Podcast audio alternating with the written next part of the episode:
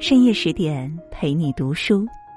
今晚呢，要和你共同分享到的文章：婚姻能不能长久？这三点很重要。作者是鲁细细。最近，《妻子的浪漫旅行》第二季开播了，很多人都沉浸在几对夫妻高甜的狗粮里。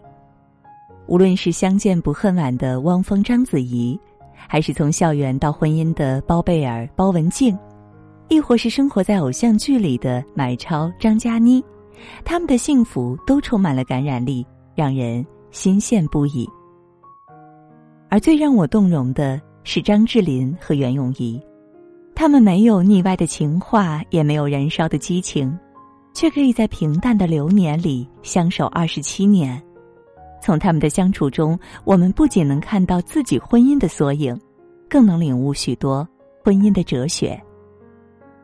节目中，几位丈夫接到一个任务，需要为妻子准备一场浪漫的约会，让她自然的说出“我爱你”。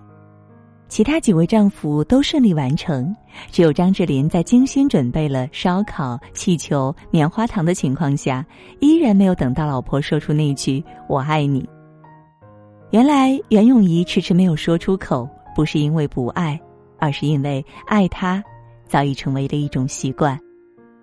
这夫妻二人早已把对彼此的爱融入在日常生活的细节中了，比如上街会时刻牵着手，张智霖在为袁咏仪准备烧烤的同时，还为她准备了棉花糖；遇到异性追求，会主动告诉妻子，让她安心。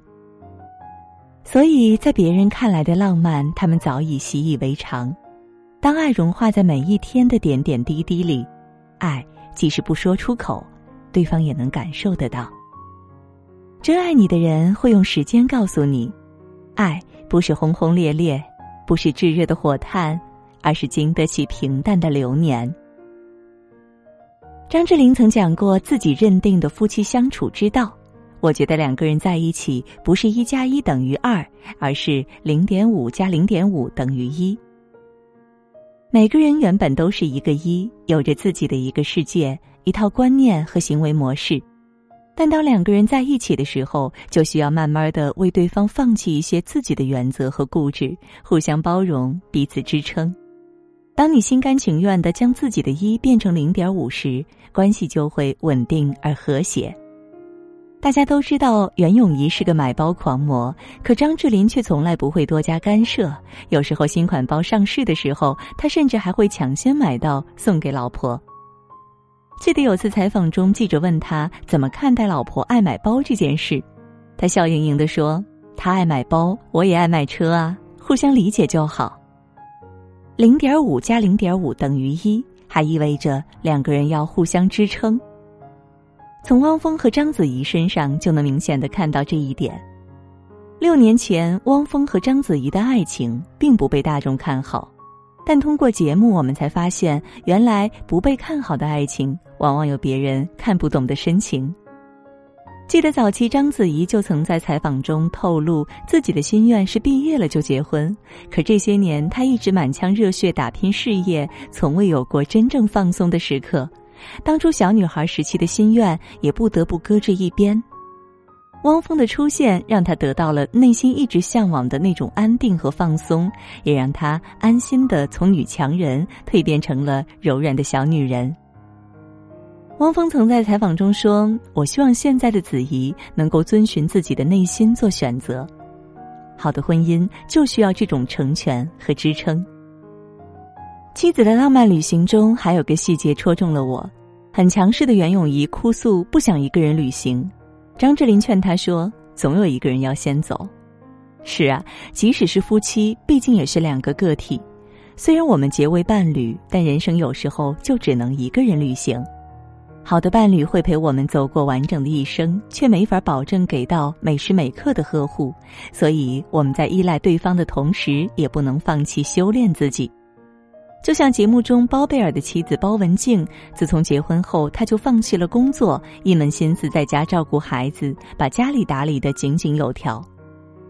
职业没有高低贵贱之分，但家庭主妇却是个高风险的职业。和包贝尔在一起十几年，这居然是包文婧第一次独自出来旅行。尝到自由的滋味后，相信她也会想要成为一个既能谋生也能谋爱的女人。要知道，在婚姻里最不能丧失的就是单身力，因为婚姻的真相是总有一个人要先走的，总有时候要适应一个人的旅程。就像王小波和李银河，即使他们伉俪情深，可最后还是有一个人先行离去。王小波曾给李银河刻骨铭心的爱，在他去世后，李银河也并没有消沉，而是带着他的爱继续前行。他先是整理好王小波的遗稿，《沉默的大多数》，《爱你就像爱生命》，一只特立独行的猪等作品陆续上市，并受到广大读者的好评。退休后，每天早上醒来，他会写三段格言，写一两年就攒到了十万字。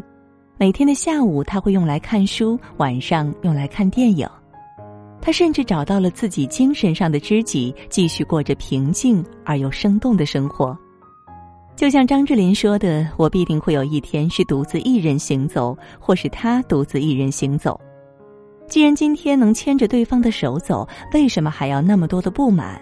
你能够在这一刻拥有着，就该好好珍惜。”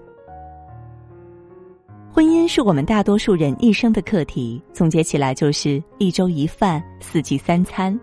不过，相爱容易相处难，婚姻不是一个人的拼尽全力，而是两个人的共同努力。当婚姻过滤掉了激情，我们需要做的就是再细心一点儿，耐心一点儿，做让彼此既动心又安心的那个人。好的婚姻能帮你分担人生的无常，也能陪你抵抗生活的刁难。而这样幸福的婚姻，都少不了经营的智慧。真心祝愿每一个人都能找到那个往后余生陪你风雨的人。还记得眼神不经意的交错，不小心泄露了心里的动。他们说我的爱在心里放太久。该是时候出去走走，大街上阳光把心情都看透，肩并肩，你轻轻牵起我的手，你的笑像太阳，叫幸福好温柔。谢谢你。